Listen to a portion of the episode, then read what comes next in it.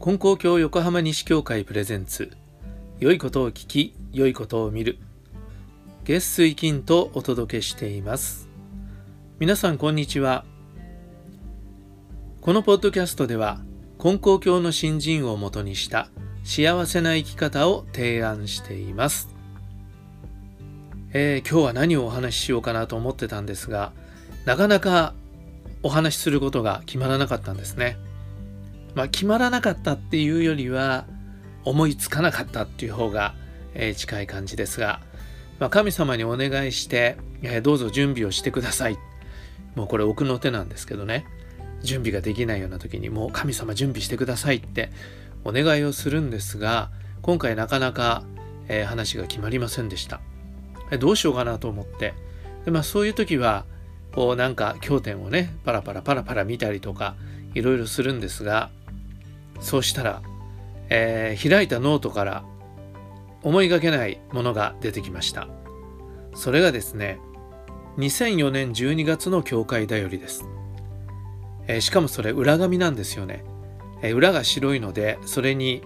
ちょっと書いてあるものがあるんですけど、そのために使った裏紙の教会だよりなんですが、これに書いてあることがちょっとドキッとする内容でした。良薬は口に逃がしという題名の文章なんですが、ちょっと読んでみます。先日ある教会で講話をさせていただきました。依頼された時間ぴったりに終了し、聴衆の反応も上々でした。聞いてくださった方たちが分かりやすいお話でした、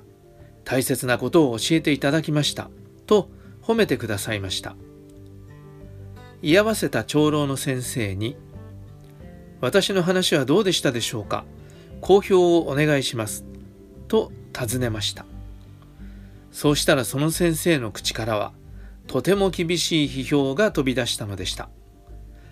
とうとう最後まで褒め言葉は出てきませんでした。内心少しは褒めてもらえるかと思っていたので、正直言って意外でした。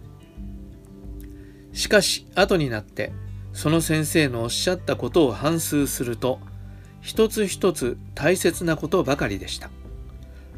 これはありがたいことだなぁと思いました。お世辞や褒め言葉は薬になるとは限りません。時には相手をダメにする毒になります。本当にためになる言葉は、時には厳しく苦いものなのです。そして、それを謙虚に受け止めることができたとき、私たちは成長することができるのです。今回、いい気になりかかった私に対する大先輩のアドバイスは、苦いけれども温かい、最高のお薬でした。という文章だったんですね。で、そのことをね、すぐに思い出せなかったので、ちょっと考えました。それでちょっと記録を見て、どこでした話かっていうのをちょっとね、確認したんですよね。で、よその教会にお話に行かせてもらうと、大祭なんかですとね、いろんな教会の先生が来てるわけですよね。それでお祭りの後、お食事をする席があるんですけれども、でそこで、ごちそうになっていますと、そのね、聞いててくださった信者さんとか、先生方とかが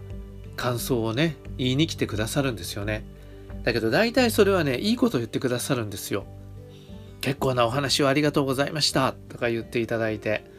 でね、多分ね、何が結構でしたかって聞いたら困るだろうなって思うんだけど、そういうふうにね褒めてくださるわけですよね。でこの時も褒めてくださってた。で講師なので割とね上座にいるわけですよね。そうすると長老の先生がその横に座ってらっしゃったわけですよね。それを思い出してきました。そのね長老の先生は見ててみんなが褒めていくと。でそれを見てて、で僕がねだんだんいい気になってるのが目に見えたんでしょうね。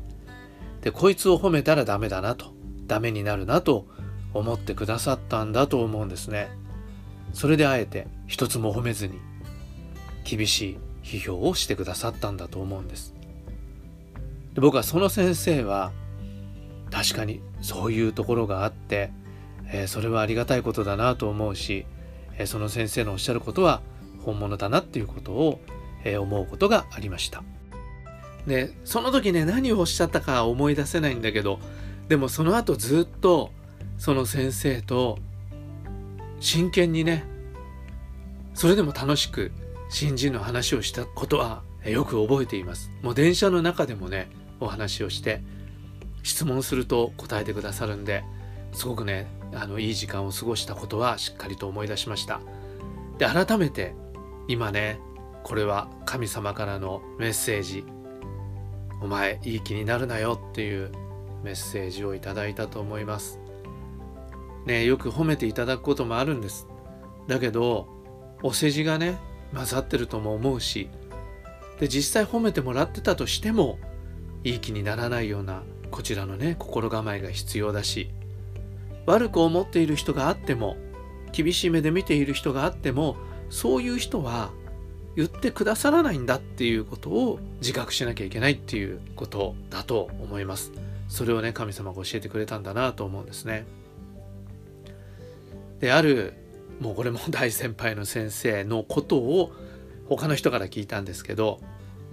その先生は褒められたらその褒めてる人のことは信用しないってそこまでおっしゃったっていう人があるんですよね。で僕はそれはちょっとなんかひねくれすぎじゃないのって思ったんですね。だって褒めてくれる人がいてその人のことを信用しないってのはおかしいなと思ってねえ、そんなことまで言わなくてもいいんじゃないかと思ったんですが、それはね僕の勘違いだったなっていうふうに今はわかるんです。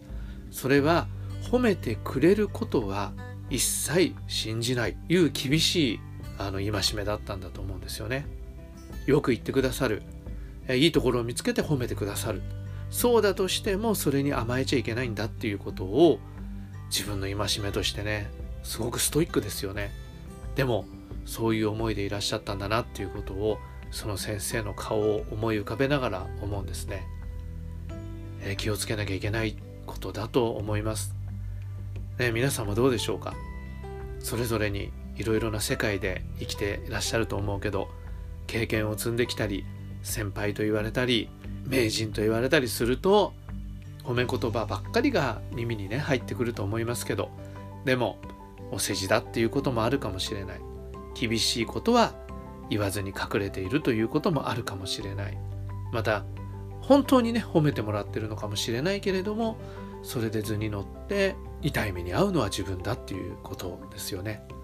忘れないようにしたいと思います。新人をさせてもらうものは気をつけなきゃいけないことなんだなということも改めて思いました。今日は厳しい神様からのメッセージが来ましたので、厳しいものをお裾分けっていうのも変ですけど、ちょっとお裾分けのお話をさせてもらいました。それでは今日も皆さんどうぞ神様と一緒に良い一日に。次回の配信もお聞きください。